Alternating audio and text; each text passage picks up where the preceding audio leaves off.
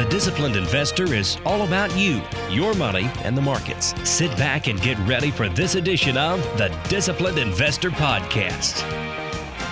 This episode of The Disciplined Investor is sponsored by Horowitz and Company. If you're looking for a portfolio manager, look no further. Horowitz and Company. From seed through harvest, cultivating financial success. Ignoring the Fed's message, focusing on only what we want to hear. Tech making a run from oversold now to overbought. Big moves, little stocks, stonks are at it again. And our guest today, the ever popular Frank Curzio from Curzio Research. All this and much more on episode number 776 of the Disciplined Investor Podcast.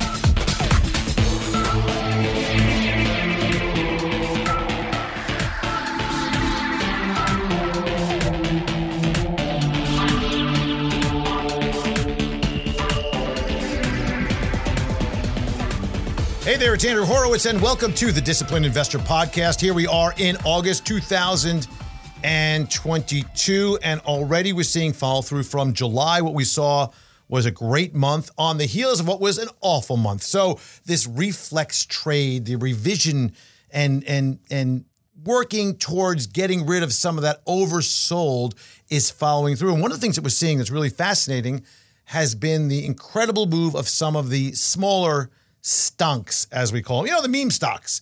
At it again. A couple of names like AMDT. Uh, we've seen um, AMTD and we've seen HKD and a few other ones. Well, we're going to talk a lot about that. I want to just take a moment and discuss some of the things that we're seeing here in terms of uh, today's big news. When I say today's, uh, the last week or so, we saw that uh, the economy is starting to roll over a little bit. We're seeing that there has been some uh, slowing down in some areas. But on the other hand, we're seeing some incredible moves when it comes to the employment situation. So right now we have a Fed that is stuck because we see them as a car that is barreling down the road that is just picking up speed uncontrollably with the fact that the driver has their foot on the brake and they're pressing down and they're pressing down. What is going to happen now? Because already the Fed speakers, Kashkari, Meister, uh, or Mester, uh, and uh, Bullard and a variety of the other names out there have been walking back the commentary that Fed Powell made last week. We're going to talk a lot about that. I want to get right to our discussion because I'm sure it's going to be pretty in depth on areas that will focus on, I don't know, tech to metaverse to, I don't know, who knows. We'll probably get into some biotech and rate issues as well with, uh, with our guest today. So let's start that up, get into that. One thing I want to mention, of course, go over to thedisciplinedinvestor.com. You can check out everything that's there for you on how to work with us. If you want us to help you invest your money, manage your money, we are investment advisory. That's what that's that's what happens here, right? Uh, and I am uh, very closely aligned with your portfolio. So if you want me to take a look at what's going on, go over there, contact me, say, "Hey, Andrew, I want some help." Right now, a lot of you and and many people, it's not just you very confusing environment right now. So if you want to do something to pick it up and to take a look at, make sure to go over to thedisciplinedinvestor.com. Also, a lot of you have asked for it again because I mentioned it on DH Unplugged, which is every Tuesday that we put that out, myself and John C. Dvorak. You asked me for something. Do you remember? I was talking about my foodie Insta account. It's Dad Bod Food Blog. That's my Instagram foodie account. My food adventures and cooking and eating and drinking is not everything, but a lot of it's on there. So check out my Instagram feed, Dadbod Food, food Blog. Dadbod, which I have, and it's a food blog. So there you are. And let's bring on our guest, Frank Curzio, and uh, talk with him because I think that uh, he's going to have a lot to share and talk about. An old friend of mine, been on the show with me for years and years and years, and he has a show that's dated back to 2008. Frank Curzio, Curzio Research. How are you, buddy? Good. How's it going, man? It's going great. You know, Frank, I just want to, for those people that maybe listen to the show, your show, uh, great show. It's um, you know uh, you, you, have you've had several different po- you do several different things a week, but one of the things you have on your um, unplugged show, right? Tell tell, tell people how to get it first, and then because I want to bring this in. Yeah, I mean Wall Street Unplugged on iTunes. Also, you can see us that we do video versions of it. So it's a we have a YouTube channel as well where we share charts and figures, and, and a lot of those charts and things we have access to, but a lot of people don't have access to. So you know, we encourage you. Everything's for free, so we encourage you to, to really look at that. We can educate you and show you exactly what we're looking at and what some of these uh, big funds are saying, because we have access to a lot of this research. But you can find everything on Wall Street Unplugged. And yes, we tape. Uh, three times a week and also another podcast frankly speaking that only goes to subscribers and uh, paid subscribers which is a q&a that we do every single friday which uh, yeah our subscribers really love so mm. So I want to warm us up. You know, sometimes uh, you got to warm up in a show, right? You know, you got the audience warm up. You know what I'm talking about? Kinda, you know what I'm talking about? You got to get it going. And one of the things you do in your show that you've been doing for years, you have this kind of interesting, unique way of introducing your show, right? You have this mm-hmm. this delayed thing you do. You, you know what I'm talking about? can you? Can you? Yes, I know exactly what you're talking. About. You do. About. Do you really? Because yes. I want you go. Just could you bear with me for 30 seconds or so? I want our audience to hear that. Can we do that? Yes, please. Okay. Are you ready? Yes, I'm ready. Okay, here Let's we go. Out there. It's August 3rd. And I'm Frank Curzio, the Wall Street Unplugged podcast where I break down the headlines and da da da da da da da da da da da da. Here we go, Frank. Da da da da da da da da da da da da. I love it. I love it. Gets better, Frank. I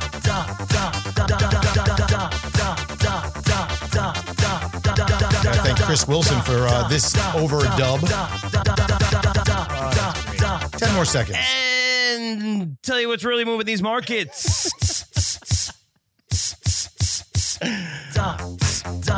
There you go, Frank. How you like that? I tell you, I love it, but I wish I had as much time as you have to do that, bro. this is our good friend Chris Wilson from Down Under who uh, put that together. We saw we were listening to that. Going, you know, I was thinking that New Order song is a perfect fit for that Frank delayed and what's really moving the markets thing. And there you go, Frank. You know what's fun? Let me tell you a quick story about it. So when I did it, it was kind of like, ah, it's a little. Yeah, I've been doing this for just almost as long as you, probably a, a, a six months, right? Yep. Difference when yep. you have the oldest podcast in, in business finance, but uh, for 15 years. But and I did it, and it was like you know people were making fun of it, and when people make fun of it from New York, you want to do it even more, right? Because oh, yeah. it's almost like you're pissing off people. and then one time at a conference uh, when I was working for Stansberry at the time, they had three, four hundred people in the audience, and I got up there and they said, you know, see if you could do a live podcast. I had a guest, and I just went up there and I said. Yeah, I started it out, and as I said, what's re- and everybody like finished the whole entire thing, and I was like, wow, I was like, I was just blown away. I was like, maybe some people do like it, but yeah, you make fun of it, you like it, whatever. It's pretty cool. I, I like the version we put together the best so far by far. that was great, man. I love it. So listen, we did a show last 719. You were on before that, and I gave a few names to look at. We talked about gene editing companies. You know, Edit was in one name, is up 12% since. And I'm not doing this to toot my horn. I want to kind of bring this out in a different way. We talked about oil services, and there's a couple of points uh, up on that on uh, some of the oil related stocks on SLE. Ford was one of the one I was saying, hey, you know what? I think all the bad news is priced in, up 25%. SIGA, SIGA, I said long shot monkeypox up 42%, on and on. Point is, everything has done really well since, let's call it the end of June, uh, approximately, right? Yes. So we talked about the USD was, you know, the dollar was nearing its high.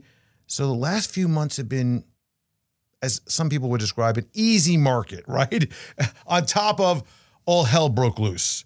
It's really like the last month, right? It's really like the last four four weeks, five weeks maybe. But yeah. if you look at the markets, you might say it's easy. It, it, went down 11 out of 12 weeks before that. so, you know, we saw a massive crash that really oversold where we saw levels, sentiment indicators that people keep track of, guys like you keep track of. I, they were at levels at all time lows. Like, not, like no one's ever seen that. Think about that all time. When you say all time in the market, we're not just talking about COVID. We're not talking about credit crisis 1987. We're talking about World War II. I mean, we're going back. It, Great Depression I, these figures were the worst that they've seen in history. That's how much negativity was in the market, where we've seen great companies, even in biotech, some of the ones that you mentioned, down 80%, 85% from their highs, trading below cash on their balance sheet, their net cash. You know, we needed to come back a little bit, and we have. The Nasdaq's risen 20% off its lows, which is seems like a lot, but it was still the Nasdaq's still 20%, 19% off its highs. That's how far we've come down. So now, right now, we're at a different marketplace where you just can't go in and buy everything. It was you know, a month ago, and again, we were aggressive probably a week, week and a half early, but just seeing these sentiment indicators, you knew that there's going to be a lot of short covering, a lot of rallies here, and, and we're going to see how this plays out because now we might be getting a little ahead of ourselves because, as you know, again, we are in a recession here. The definition of recession we use for you know 150 years. Now we don't want to use that, that definition. No, anymore. why should you use that. it? No, you don't want to use that. That's not just like what was it? The Fed used to say, well, unemployment rate needs to go below four percent. As soon as it goes above four percent or, or below four percent, and this is what like like seven eight years ago, then we'll start raising rates. Oh yeah, then we'll go below 4%. the movie. like, no, no, no, they started five point five. Frank. look at gonna use this, this CPI Yeah. now. The Right. CPI has got to go above two. Then CPI went above two percent. They're like, no, no, no, wait. just, So ridiculous. yeah, you just keep The changing moving you go targets, but. The thing that I'm wondering about right now is when we saw that uh, on Friday, last um, couple days ago, we saw that the unemployment rate now moved down to 3.5. A lot of fives here. We saw an increase of jobs that were put on on the on the non-farm payrolls on the 500,000 range, and more importantly, a revision to last month's wages, the wage growth from 0.3 to 0.4, and this month at 0.5 above the 0.4. So that's even more, right? Because the revision was higher. Yep. That's sticky. That's a problem. But yet markets refused, it seems to me, investors are refusing to really look at this and believe all the things that the Fed is saying about them being absolute. Now, I talked about this in a second ago. I want to ask your opinion on this analogy. I, at the top, uh, before you came on, I talked about this this car that was speeding out of control down the road, and the Fed is at the at the steering wheel, applying the brakes, trying to slow it down, and it did slow down ever so gently. But all of a sudden, out of nowhere, the car is once again accelerating, and the Fed is like, "Dude, what are we going to do here, right? So now they got to start pressing that brake, clamping down, and even looking at the emergency brake to start thinking about pulling up on that because they can't stop it. It looks like an economy that is so strong that it's going to take a lot more. And that's what the Fed's message has been. What does that do to fundamentals and what does that do to the economy? here's my thoughts on it. It might be different from yours. It might be different from other people's out there, other people out there. The Fed, based on the data right now, today, right, based on what we're seeing today, even if you're looking past it, the unemployment number and everything, right, which was was just strong. The Fed needs to raise by 50 basis points in September and then hold. We need to hold because we're looking at Richmond Fed president, right? And I don't know why. It, I was always listen. I had a rant on this on my podcast. I don't like pouring on. We know what the Fed did. We know that they're the only people out of everyone that didn't understand when inflation was coming. Anyone that pays their The bills. only understood, 25 people in the world that didn't know, right? Right, it's just these guys, right? So now you have think about a board of directors. When you have a board of directors, if you have conference calls, you have a CFO on there. You might have, uh, you know, one other person on there other than the CEO, maybe three people, right, uh, in total. You don't have all the board of directors going out to the public talking about it, conflicting advice from the CEO. That's what we have when you have all these Fed presidents coming out. Tom Barkin is not a voting member says we're committed to return inflation to our 2% target. We made it clear we'll do whatever it takes. Cleveland Fed President, uh, this is Loretta Mester, right? She says inflation is not going to come down quickly, sees little signs of, of progress on inflation, says we must see convincing evidence that inflation is coming down before stopping rate hikes. San Francisco President uh, Mary Daly said nowhere near done, inflation way too high. And then we had James Bullard. This guy is, is, is amazing. This guy amazes me. So he said the Fed still has some way to go. The Fed should get rates at 3.75 to 4% by the end of this year. Right. And he also said the Fed needs to. But he's always been he's always been a bit of a hawk. The other side of the equation is Kashkari. Cash carry comes out right, uh, I think la- a week ago Friday, and this is on the heels of Powell, which was supposedly not taken right. He's a uber dove Kashkari, right?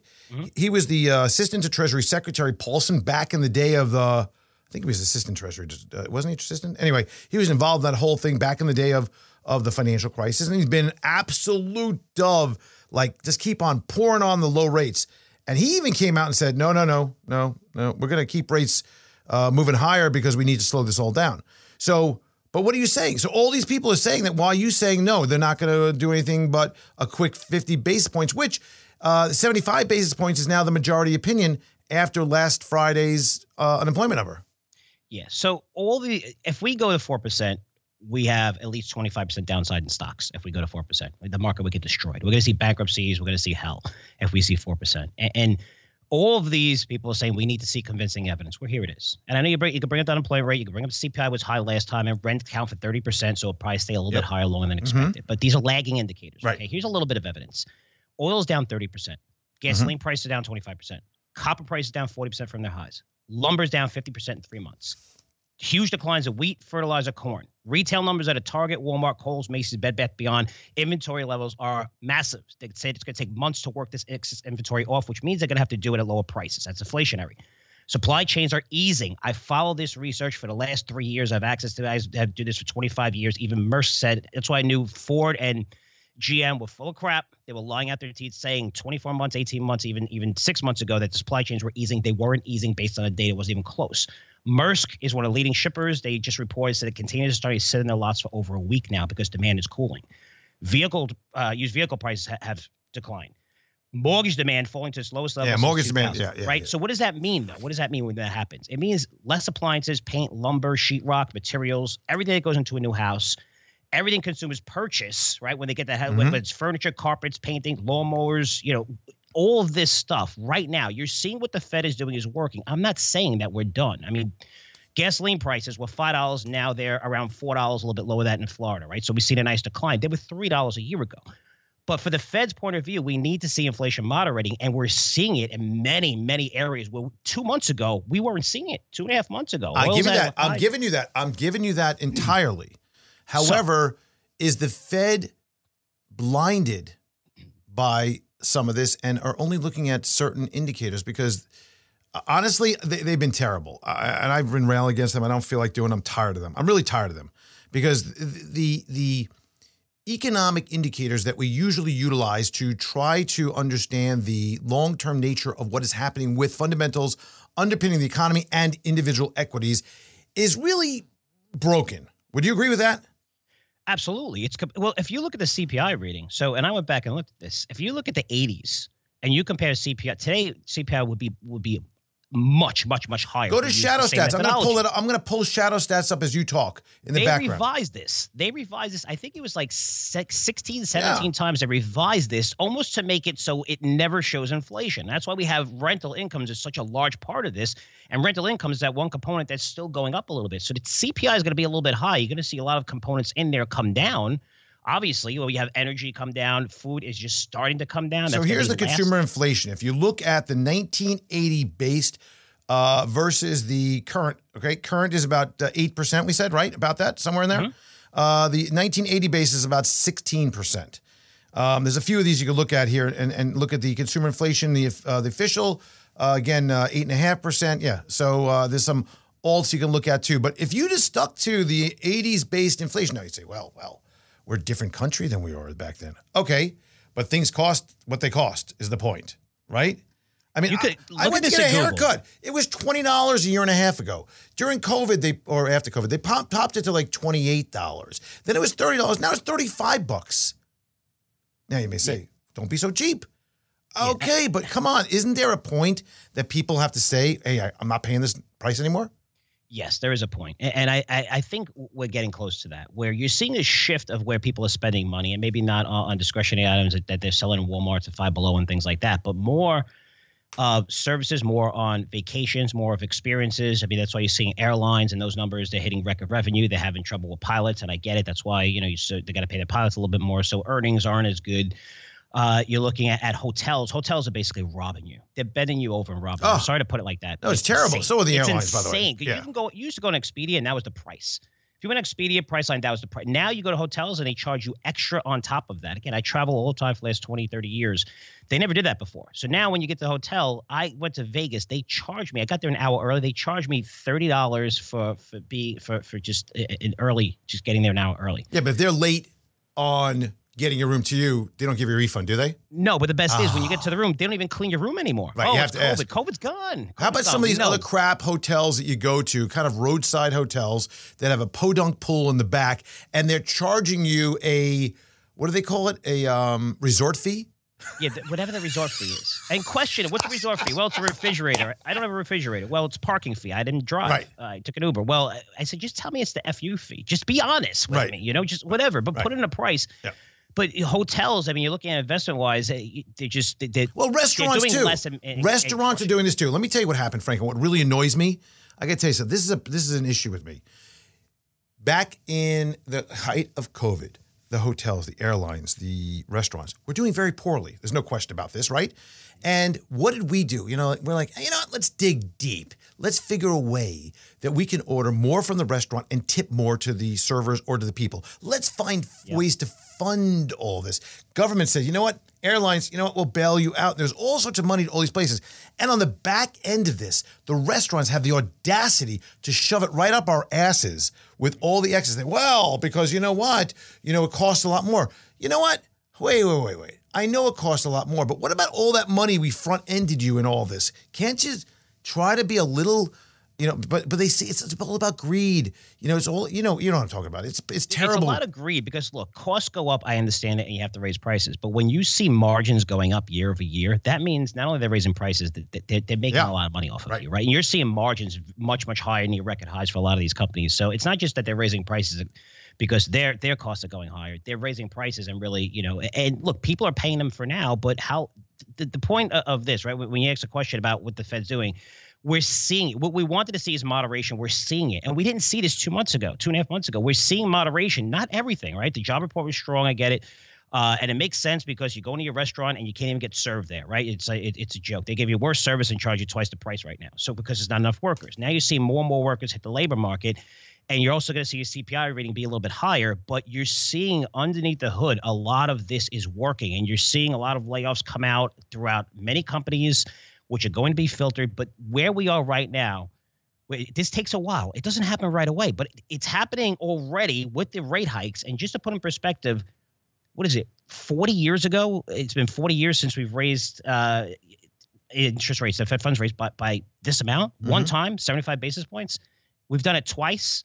And now we're thinking about doing it a third time. You have to be very, very careful here not to overshoot and not to right. crush the economy because there's a lot of people out there that are struggling tremendously and some businesses are able to keep their pricing power and that's fine but little by little it's going to get harder and harder and harder because there's less money in the system. You're seeing the fed take money out of the system. No, they're no longer buying bonds anymore which again it was always buy the dip buy the dip buy the dip. You don't have the fed there anymore. You have to be careful. So that's my point. let me stop you. Let me interrupt. Let me let me kind of throw you right there. Hold on.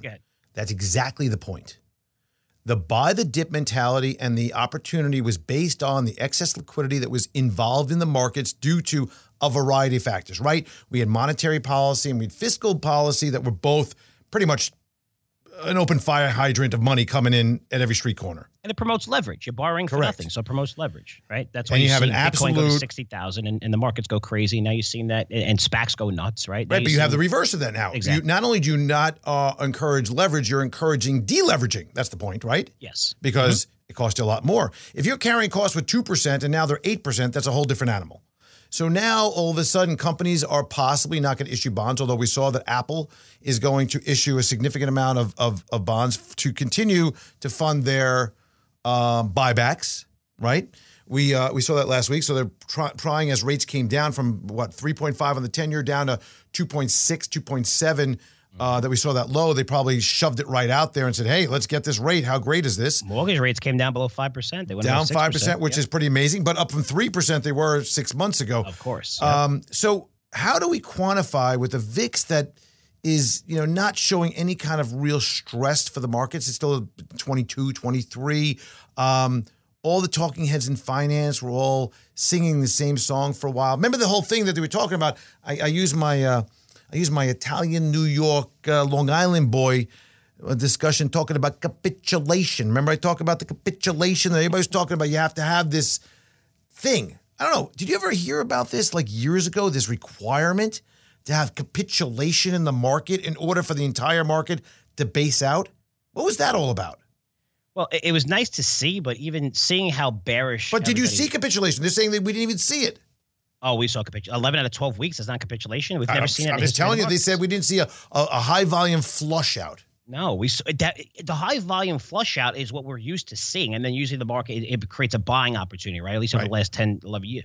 12 years with interest rates at, at zero almost the, the whole entire time. But the flush out, it was slow and painful. That's correct. And that's what's like people forget. Like it, every pullback in the market over the past know, since the credit crisis before COVID was just brief. It was like a month, month and a half. Even COVID, COVID fell. We, we had a, a, a terrible month of 33%, 35% pullback.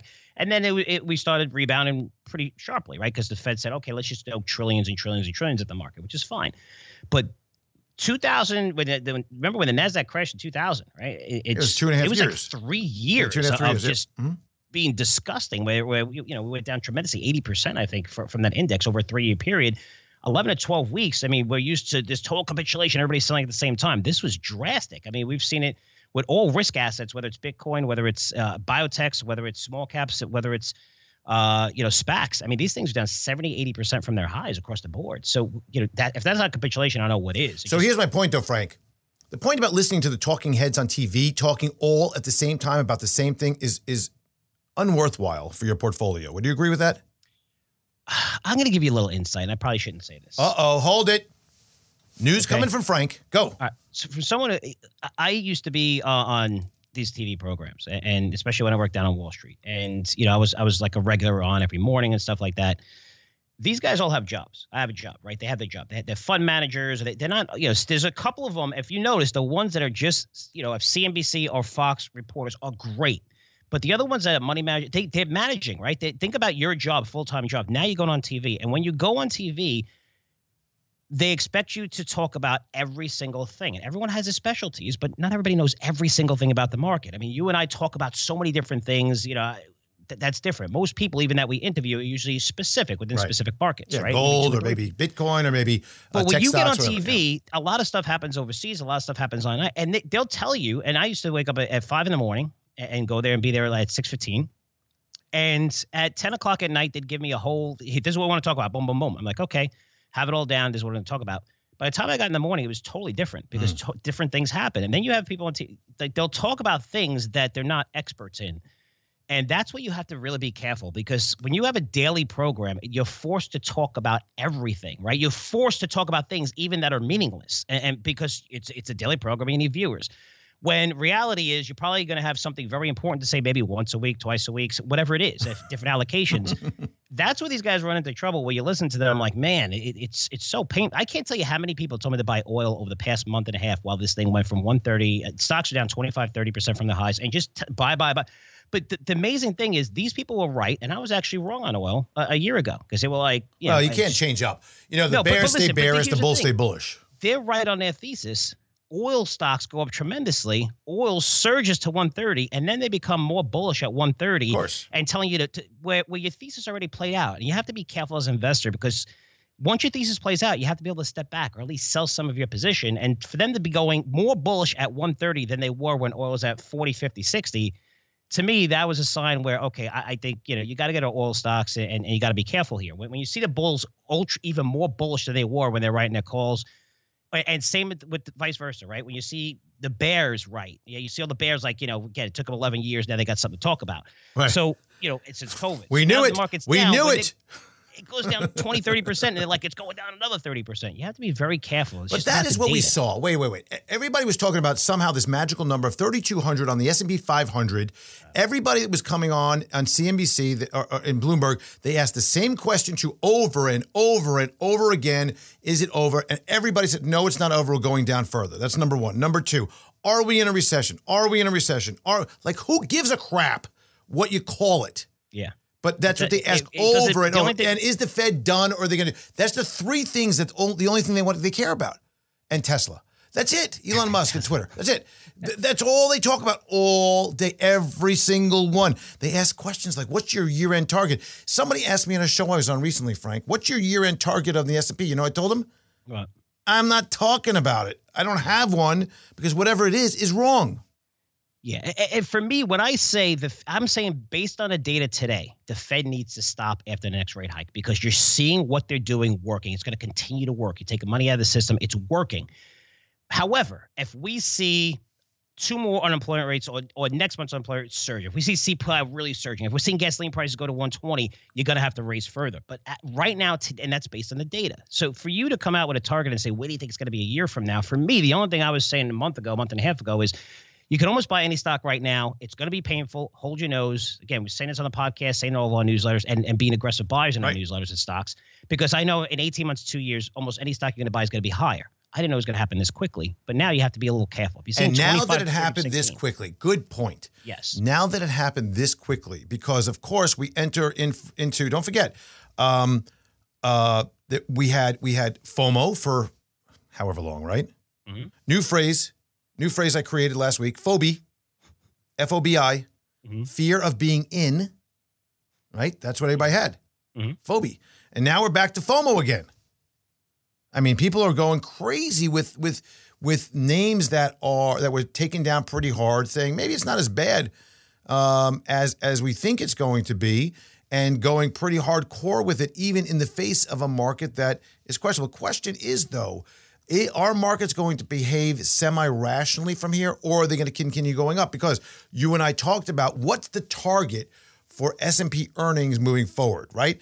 Do we say it's I don't know 220? Uh, for 2023, is it 240? Is it 200? Right? Some people are saying it's going to be 180. Remember that? Um, but let's call it. Uh, let's call it for a second. Let's call it uh, 200.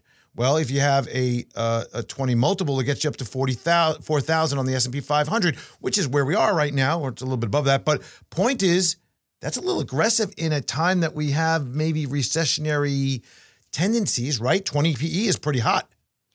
It's a 20 P. It's, I mean, if you look at a forward PE, it's, it's more like, you know, 15, 16 times on, on the S&P 500. So it has come down. Uh, but I will say this the biggest change in the market, right? Because the markets hate uncertainty one of the biggest about faces I've ever seen in my 30 year career was what the Fed did, right? They were telling us for, for two years, inflation is transitory. It's yep. transitory. It's transitory. Yep. It's transitory. You're going to be fine. It's going to be below 2%. It always happens like this. And then it comes back down, right? And then all of a sudden, out of nowhere, they're like, holy cow, we got this 100% wrong. And we have to aggressively raise rates. That is a major, major, that you're not going to see a bigger shift from the Fed almost in history, uh, going, even going back to the 80s. Yeah, Volcker. Right. So, so, Wait, now what do we see? Now what the Fed is doing is working. I'll give them a tiny bit of credit there. Uh, I, I, hope that they don't overshoot. Okay, based on the data, if we do get hot again, they got to continue. But as of right now, I, like I said, they don't have to after one more rate hike after this is September. But there's a big difference where now there's more predict well predictability, right? So now you're seeing the Fed where okay, if we're looking at the data, we know that the Fed is not so far behind the. curve. We had zero. We had zero, right? We're going to be. Yeah, we're, we're go from there. Right? We're going to be at three percent, right, in a month from now right? So we went zero to three percent. That's massive, a massive move, guys. I can't explain to you. That's like you know playing baseball and you lose like seventy-five to nothing. That's how big that move is. That's unprecedented. You never, see, you don't see that. That's how wrong they were. Now it's like, are we going to go to 3.25, three and a half percent? Yeah, it's not as drastic, and and the markets are anticipating that where they weren't anticipating at all back in November when they finally made that shift. So are we going to see the markets irrational? Yes, but what I do know about the markets, I don't know where the S and P and the Nasdaq are going to finish. What I do know is that finally we're in a market where you're going to see the cream rise to the top. There's companies that are going to get it done that have pricing power, that are amazing, that have amazing business models, have good management teams, that are buying back stock, that are still cheap here after going up 15, 20% from their highs because they're still down 20% from their highs.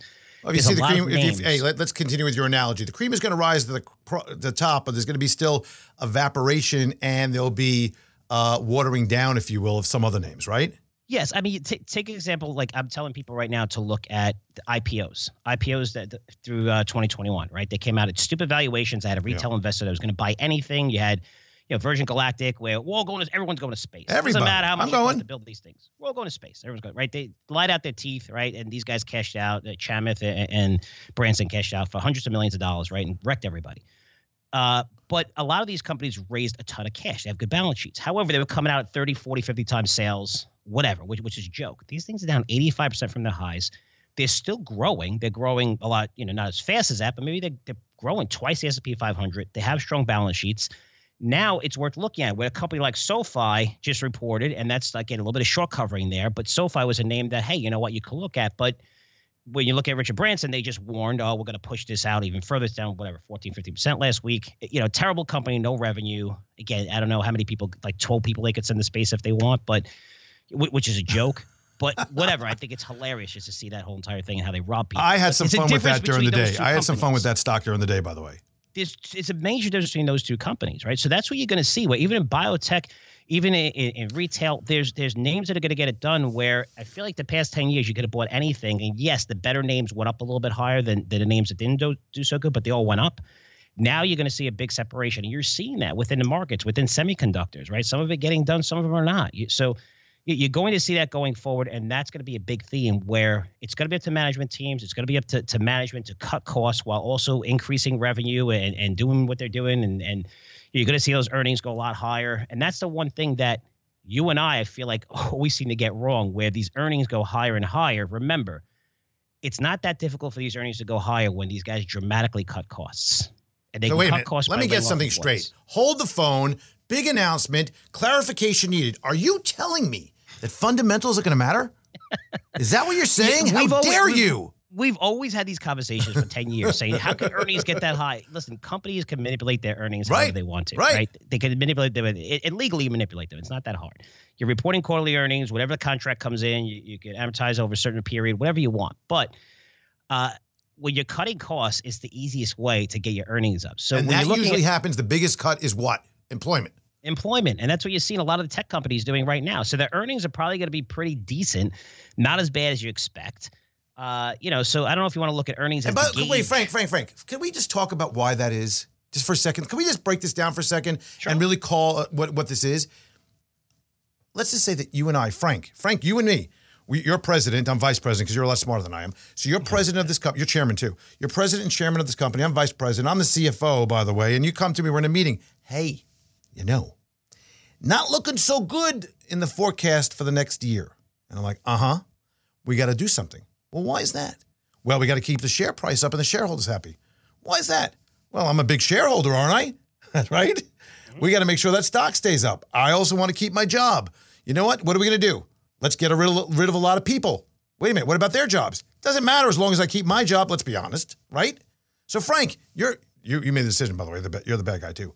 Uh, you're laying off people, cutting back, renegotiating contracts, right? Redoing, if you can, the balance sheet of some sort, if, if there is capability of, of doing that. And basically, what you're going to do is you're going to squeeze everything for your and my benefit, aren't you?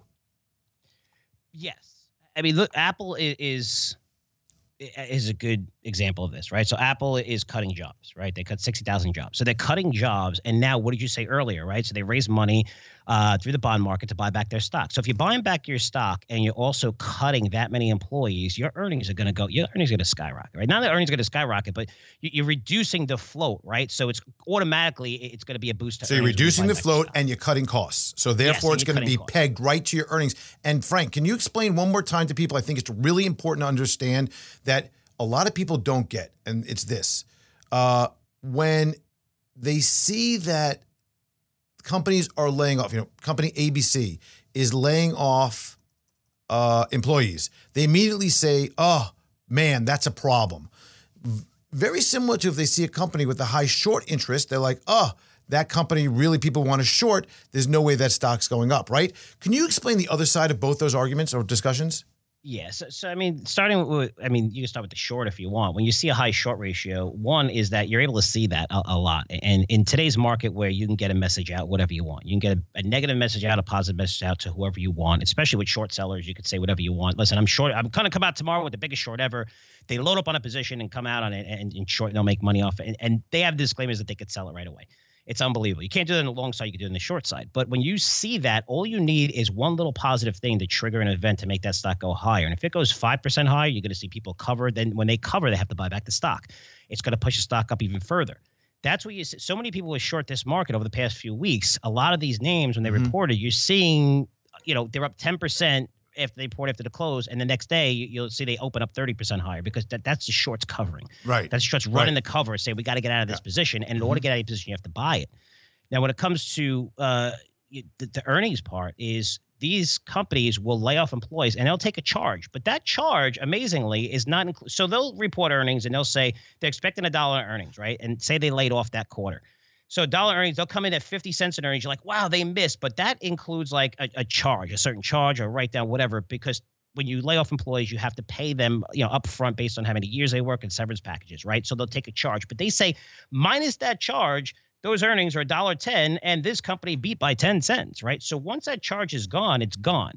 So now you're looking at these earnings going higher because you're not paying your employees as much, and then you're buying back the stock. I mean, Mhm. you, you can look at so many companies. Nike's the best at manipulating their earnings. I think there was like four quarters in a row they would have missed earnings if they didn't buy back their stock uh, and manipulate their earnings. And, and people like they blow out the numbers. They're great. They didn't blow out the numbers. It was just different things that they were doing, which is incredible. Even though they saw a massive decline in China, which is their biggest growth market.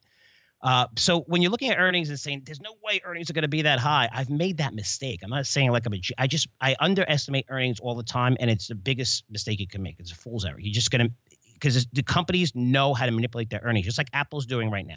Apple's laying off employees and they're buying back their stock. So their earnings are going to be very, very strong going forward. And that's what people look at. Not to mention going into the quarter, you don't hear this. You hear upgrades, downgrades, and you hear the earnings estimates as individual investors. What you don't hear is when analysts, that number you're seeing on TV is a consensus estimate of, say, 35 analysts, sell side analysts, the big shops covering Apple.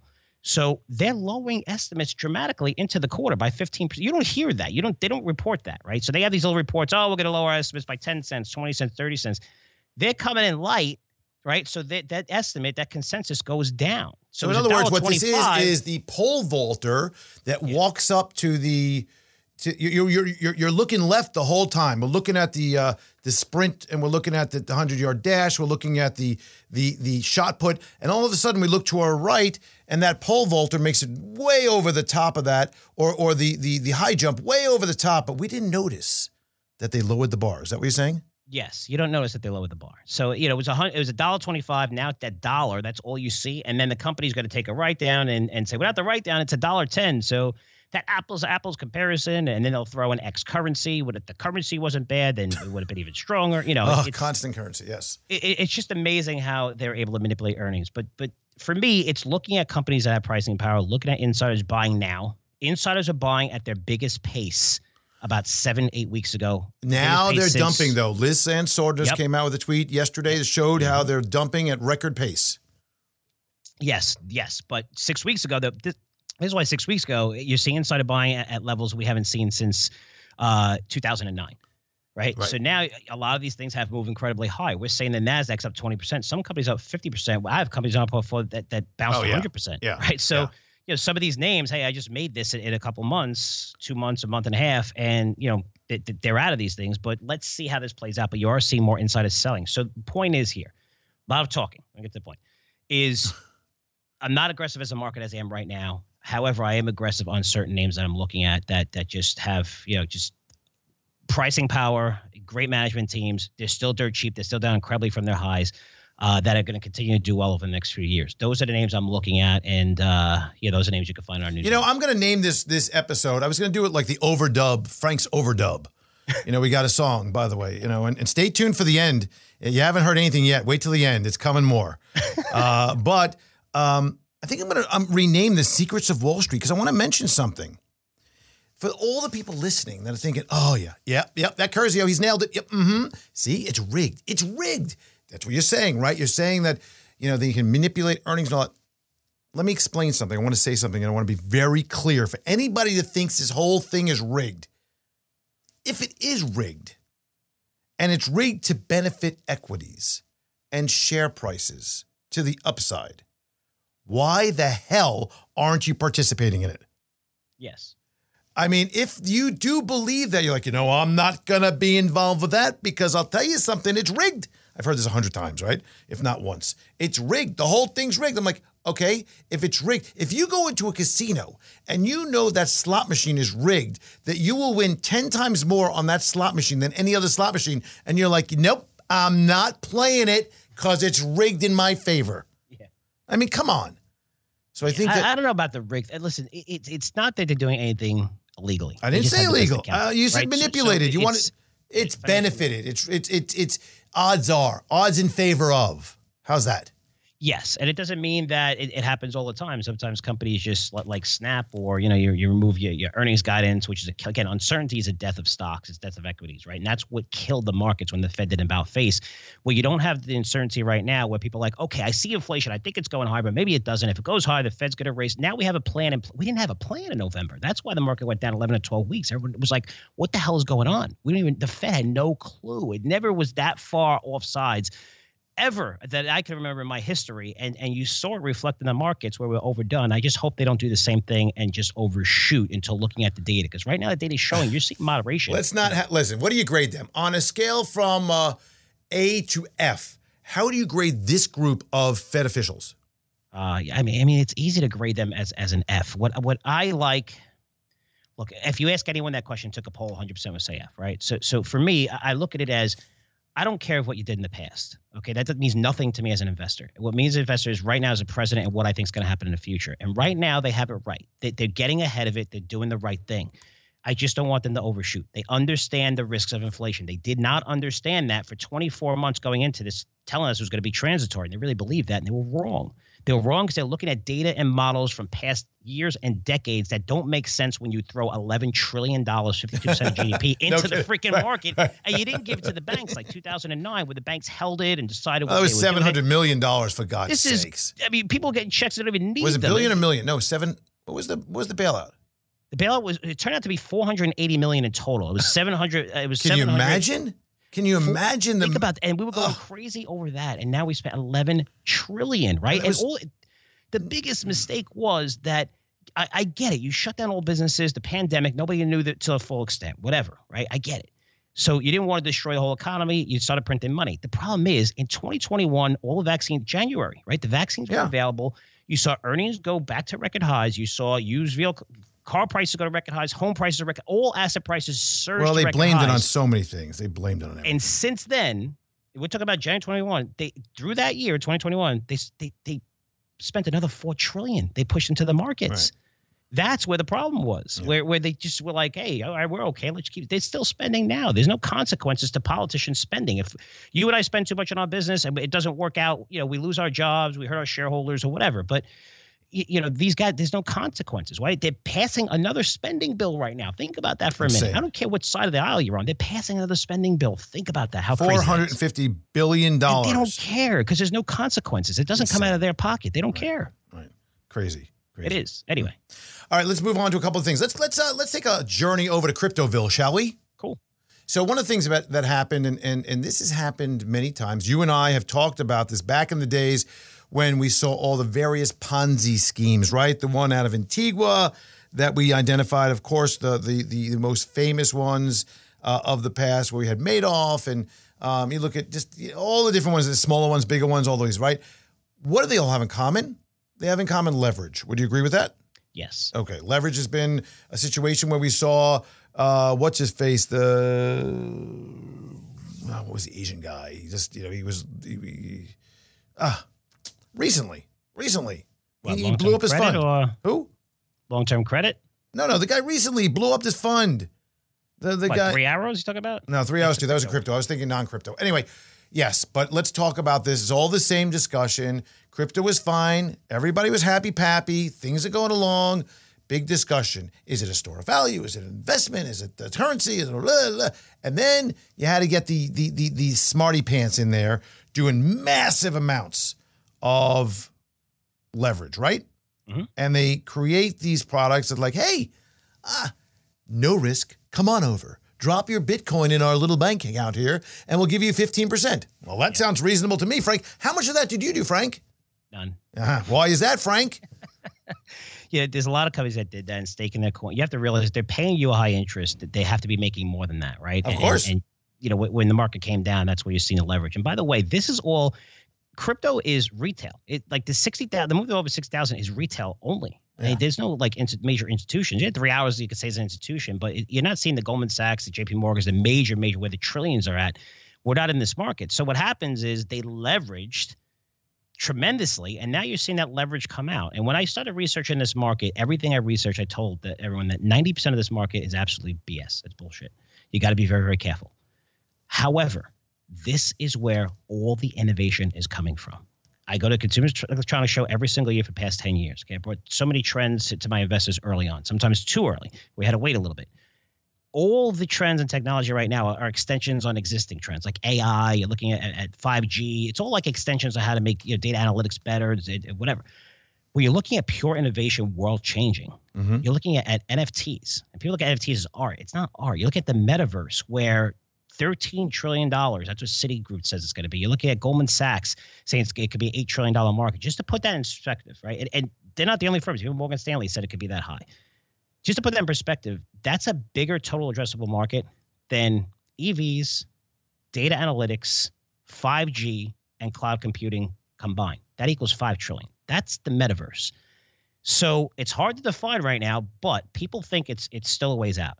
You have 120 billion dollars in the first five months of this year that has already flowed into this industry. This is an industry that we're in. We spent five million dollars to the largest virtual real estate purchase. That five million dollars three months ago is now based on the latest sale is worth about 22 million dollars. the amount of capital, the amount of resources. You don't see a company like Facebook, which had a trillion dollar market cap, which I've never seen a company do this. I've seen companies change their names all the time, but not when they, you're one of the biggest and the owners of the internet doing $100 billion in sales.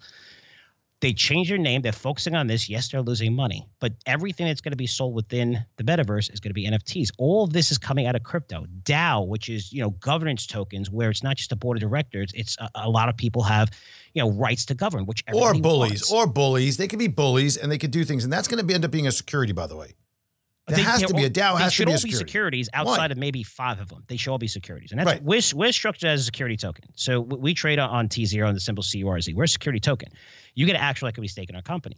These companies, so many of them, they trade on the value of their utility. Meaning right. that if someone comes and buys these cryptos and say Microsoft says, "Wow, I love you know Avalanche, and I'm going to pay seventy billion dollars for it," you get nothing if you own it. You don't own equity in it. You don't, you know, people don't really understand that. You don't own equity. It's the utility. It's the value of the utility. That's what the, the token's valued at. And most of these tokens, they're not generating revenue. They barely have a business model and they don't have a lot of customers. So they have no utility function, meaning it's worthless. And these things are trading at two. Well, three, if Microsoft buys it, it could be worth something. Because Microsoft wants to build it, could be actually benefit the coin. It could. It could only if you're using that coin as right. a function. Right. Though. You understand that? Uh-huh. Coin, it's, it's like Dave and Buster's. That when you put in money in Dave and Buster's, they give you a card. You have a card. That's currency. You can use it all Dave and Buster's, right? You have five hundred dollars on that card. You can use it wherever you want, Dave and Buster's and whatever. That it keeps track of it. If all Dave and Buster's closed, yeah, you lose it. Right. Or if Dave and Buster's gets bought by another company and it's shut down, you lose that money. Right. Well, That's- you lose it, and and and it's not it's not a viable currency of any sort afterwards. Even if there is a reestablishment somehow of Dave and Buster's too, they may not take that currency. Exactly. So with that said, right? So so with us, we're big believers in the metaverse. You saw it's front cover of Time magazine uh, this month, August, right? Metaverse. I tell you, it's here. It's not coming in years from now. Try to get involved. Even buy a little real estate in certain places. It'll cost you a couple thousand dollars. Believe me, you'll thank me if you get the right one. Uh, it, it's again, it's hard to even define right now, but retailers who are all about statistics understand that 80% of people who have been in the metaverse, 80% of them have purchased something in the metaverse. So they're all rushing to the metaverse as fast as they can to build their platforms in there, and you're seeing it. Are you doing when you're are you doing your metaverse stuff with a headset or just on your computer? No, forget about the headset. That's not going to work. No. People think that the whole three that's cool, that's gaming, that's fun, that's Facebook. I'm talking about an open. The reason why the metaverse is so big is because you don't own any of your content right? You don't own anything, right? Your your podcast could be taken off of iTunes. Our podcast could be taken off of iTunes in a second. Yeah, we were off You could Spotify last week, and I'm like, what the hell happened? And it was, it was just a mistake. I don't know, but you could say the wrong thing on YouTube and have five million followers and say I really like Donald Trump, and boom, you're gone, right? So you, Let me let me cut that out. Let me cut that out of our podcast. yeah, but, but seriously, so it's a major problem to the point where one of the owners of three billion of the five billion people on the internet, right? That that's Facebook. That's how many clients they have. Three billion to five billion have changed their business model, even though they own an internet advertising model. They're changing it because they see it coming. And it's easy to see it coming because they have AI. They've been tracking people. They know everything you're going to do tomorrow, next year, five years from now, right? They've been tracking you for, for a very long time. And th- what you have in the metaverse is it's open where you own your own content through NFTs, meaning that say if you're in a vi- video game like Fortnite, when you purchase skins or you purchase guns or purchase that's it, right? That money goes to Fortnite. You can create whatever you want. Now you own it. You could sell it to somebody else. You own your content. You own your digital content. And this is the Every- web. This is more of the Web three concept, This right? This is Web three. This not is why necessarily metaverse, seeing- not especially NFT. That all wraps into Web three. yeah, you will be forced to learn about this. You will be forced to learn about this eventually. Just like you were forced to buy cloud on your phone, right? You didn't understand it. Now everyone knows what cloud is because it's unlimited pictures. And yes, I got to pay a little money, but it's worth it because I could take a billion videos of my little kid just, you know, you know, waving or whatever in the sunset. And we've seen all those on Facebook. Thank you, Frank. Yes, right. Everybody's gonna post and say, "Me, me, look at me, what I'm like." You know, it's your family. Hang out with your family. Stop posting, right? So anyway, but with the metaverse, that actual ownership is a very, very big deal because if you're looking at everyone that's under 16 is growing up in the digital world. Millennials are now 40 years old, right? So, so you, uh, uh, everything is becoming digital. So you're seeing all the major technology companies. The amount of money that's being pushed into this is the tens and hundreds of billions right now because this is where it's going. It's going to Yeah, provide and, and I think better- it's happening. Somebody asked me the other day, "Hey, Andrew, you know, I want to come in and work for you. Let me do some filing for you." I'm thinking, "What filing? What is that? you know, how, what what does that mean? You know, in the old days, you would have files and you'd have to, I don't know, put them back in the cabinet, take them out of the cabinet, put them back in the cabinet, right? These days, it's like we don't put anything in the cabinet. There's nothing, zero. Everything is scanned or it's electronically received or it's you know used in some other format, but it really never. Even if it is paper, it's destroyed right after it's scanned. So Yeah. Let me Look, let me listen, talk to you. But, but metaverse. Where are we talking? we talking about the Roblox, the Unity software? Are we talking about? no, that's a lot different. Eh, That's the gaming. those- That's the those- gaming side. What you're seeing right now is the gaming side. Well, Unity is the build outside. So yeah, but the thirteen trillion dollars, right, that, that you're seeing in, in this market that people believe is going to be, say, ten trillion on average between a lot of these brokerage firms, which all came out with their massive reports. Remember, sell side reports have to justify their price target. They just can't say, oh, it's going to go, it's thirteen trillion dollars, right? They have to justify it, and they're saying that that's five hundred billion from gaming, which is you know five percent of the market only, and that's what you're going to see first. And that's why I think people are like, well, I don't see any video games. It's more than that. It's the experience and people we've learned from COVID. People need people. You need to communicate. You need to be around people, and improving that experience, which social media did li- initially, but decided to track everything and own, sell all of your data, and make a fortune off of you. It's transitioning into this, and that's where the market is going. And people. So tell me, what does that mean? Let me tell me, my people that are listening, they're dying to know what do I do? So what do you do? Is the easiest way to participate is one, you can follow us, and I'm not saying that as a pitch, but you know, oh, here we go, Frank. No, because a lot of kidding. people I'm kidding. uh, buy real estate. You got to buy stocks, I hear ya. right? So just buy a little bit real estate in, in some of these metaverses. Ours is TCG. That's going to open up this year. Uh, anyone could create it. Like, say, if Formula One wants to create a whole racing track, they could do it and just drop it into this world because Hmm. it's an open metaverse, right? You can't really do that in other places.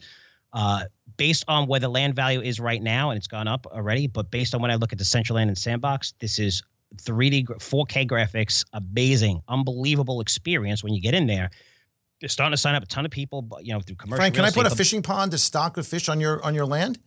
You could do whatever Huh. you want and be whatever you want, Hmm. Wow. and Now you're talking. and I think people are going to get excited when they see that how easy it's going to be. But the easiest way to participate right now is just buy a little land, put a couple hundred dollars, maybe a thousand dollars in it, and again, start doing your research. Doubt everything that I'm saying because I doubted it, and I am ne- like, listen, I put my money where my mouth is. Five million dollar purchase of land, so.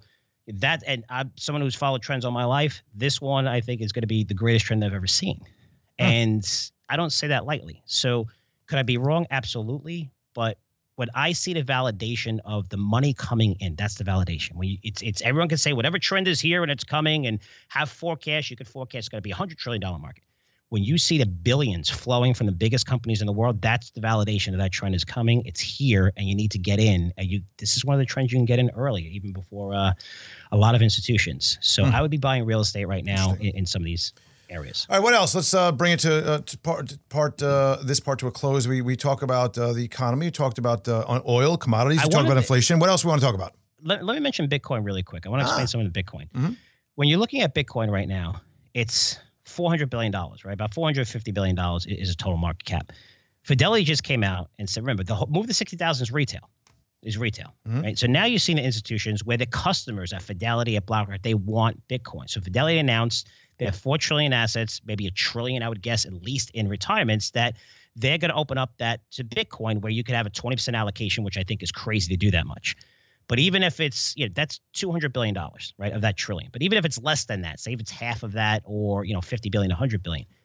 Yeah, BlackRock they just signed a deal with Coinbase to provide trading, custody service, institutional clients for Bitcoin. They have ten trillion assets. State Street is following, Vanguard, J.P. Morgan, Bank of New York. These are trillion dollar firms. If you just take a small percent of this, just one percent of the assets, if you look at one percent of the assets of BlackRock, it is hundred billion dollars Big numbers. right? So you're looking at big numbers where it's almost a mathematical certainty that Bitcoin's going to more than double from here. Hmm. I don't know the time frame. It can go to 15,000 first. But the fact that all these people are going to get access to Bitcoin and want it, you're going to see massive influxes of buying in Bitcoin. And it's going to go a lot higher, especially now that the leverage is out.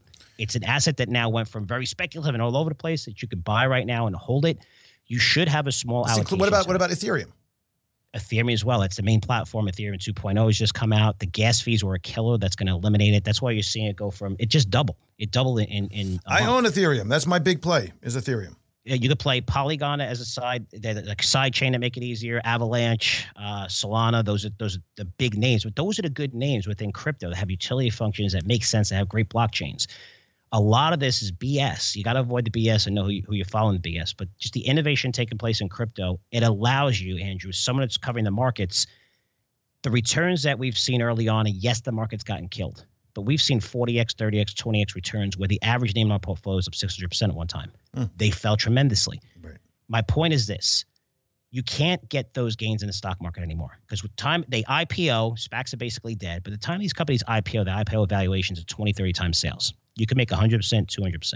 But if you're looking for speculative money, money that you could afford to lose, crypto could offer you 10, 15 yeah, Well, that's been gains. always the case, right? Yeah, and that's yeah. the case for crypto. Yeah. It's not like, oh, throw all your money in there. It should be 100% allocation. Absolutely not. Yeah, and nobody's talking about gold and silver right now. I mean, just not getting any kind of bid on any kind of bad news. Pelosi going over and pissing off the Chinese, you know, uh, monkeypox, nothing. Nothing's, nothing is is bidding up gold and silver right now. It seems to be gold a, hasn't gone up. A dead, bit of a dead asset, but uh, over the past year with inflation surging, right, it hasn't right, we gone up. Negative real interest either. rates, right. massive negative real interest rates, right? Which is a good. You know, basically, it's it's accounting for inflation, and you, know, you buy gold. You're not going to buy gold if, if, rates are really high because you're going to earn. A, you know, you place it in treasuries, right, and earn a percentage. But with interest rates, with, with with inflation so high, that number is negative, right? So it's negative real interest rates. If gold hasn't gone up in the past 12 to 18 months, I have no idea when it's going to go up. I hear you. And I, you talk about someone has an allocation. I have an allocation there too, gold and silver. I understand. So, uh, hey, Frank, uh, we're going to lead out this. First of all, I want to tell everybody where they can find information about you, how to get your, you have something free for my people, something, something. Yeah, just go to CurzioResearch.com. We provide probably more free stuff than anyone out there. We have three podcasts that you can listen to Wall Street Unplugged on Tuesday, Wednesday, Thursday, every Tuesday, Wednesday, Thursday. Then we have an interview on every Thursday. Uh, probably interview most of the guys that you've seen on TV over the past 20 years. Uh, very, very good interviews, 25 minutes. We let them talk right? And it's not me talking; it's them talking, and and you know the interviews go very very well. You can go to Curzio Research to find all that stuff out, or, or, just go to iTunes for Wall Street Unplugged, or our YouTube page, which is uh, you know Curzio Research YouTube page, which you'll see videos of me doing all this. Which you know I don't know if you want to see my ugly face. If not, you can listen to iTunes. Yeah, you know what. But when you do go there, you're going to listen to something that we have. We have another mix-up. Frank, stay stay on as we lead out with the uh, with the final overdub by yeah. Chris Wilson. Let's go right? there. It's August third. I'm Frank Curzio's, the Wall Street Unplugged podcast, where I break down the headlines and da da da da da da. Never gets old. This does not get old. Da da da da da. You have to send this to me. I'm definitely posting. Da da da da da da da da da da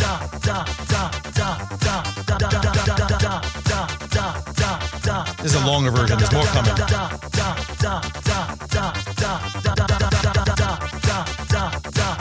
This is unscripted. Tell you what's really moving these markets.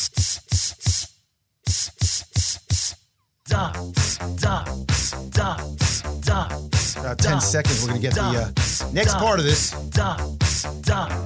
There's a new order song called Blue Monday, by the way. All these songs are probably where we have older audiences.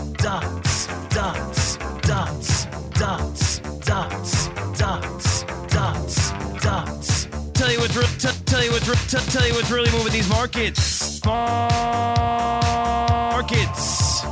Market, market, market, market, market, market, market, market, market, market, market. Tell you what's really moving these markets. So, that's it for us. Thank you so much again for covering my butt. a lot of fun. Questions, comments from me at frankcurzioresearch.com. That's frank at curzioresearch.com. And uh, again, really appreciate all the support. Glad to be back. And I need to get paid more for this. There you go, Frank. I like the last line. oh, I, I got to post it everywhere. People need to laugh. We'll Make get it on over to you, Frankie. All right. Thanks for joining us today. Appreciate it. All right, thanks, buddy. All right, thanks, everybody. We'll see you again next week. We have some great guests coming on. We have uh, hedge fund telemetry coming on in a few weeks. We got Peter Schiff coming on the podcast next week. We have uh, all sorts of uh, names in the industry. We have some, uh, I think, uh, Ross Gerber's coming back. We're going to talk about uh, single fund ETFs, single single stock ETFs, which is kind of interesting. And I think uh, Meb Faber's coming on in, in a few as well. So anyway, thanks for joining me this week and every week. Go to disciplinedinvestor.com. Check it out. I'll see you soon. Bye bye. Nothing discussed in this podcast should be considered a recommendation to buy or sell any security. Past performance is no indication of future results. In addition, the information presented is not intended to be used as a sole basis of any investment decisions, nor should be construed as advice designed to meet the individual needs of any particular investor. Nothing herein constitutes legal, accounting, or tax advice or individually tailored investment advice. Remember, investing involves substantial risk. Past performance is not a guarantee of future results, and a loss of original capital may occur. No one receiving or accessing this information should make any investment decision without first consulting his or her own personal financial advisor and conducting his or her own research and due diligence, including carefully reviewing any applicable prospectuses, press releases, reports, and other public filings of the issuer of any securities being considered. Please consider this for educational purposes only. As always, use your best judgment when investing. Horowitz and Company Inc. is registered as an investment advisor with the state of Florida and conducts business in other states where it is properly registered or is excluded from registration requirements. Registration does not imply any level of skill or training.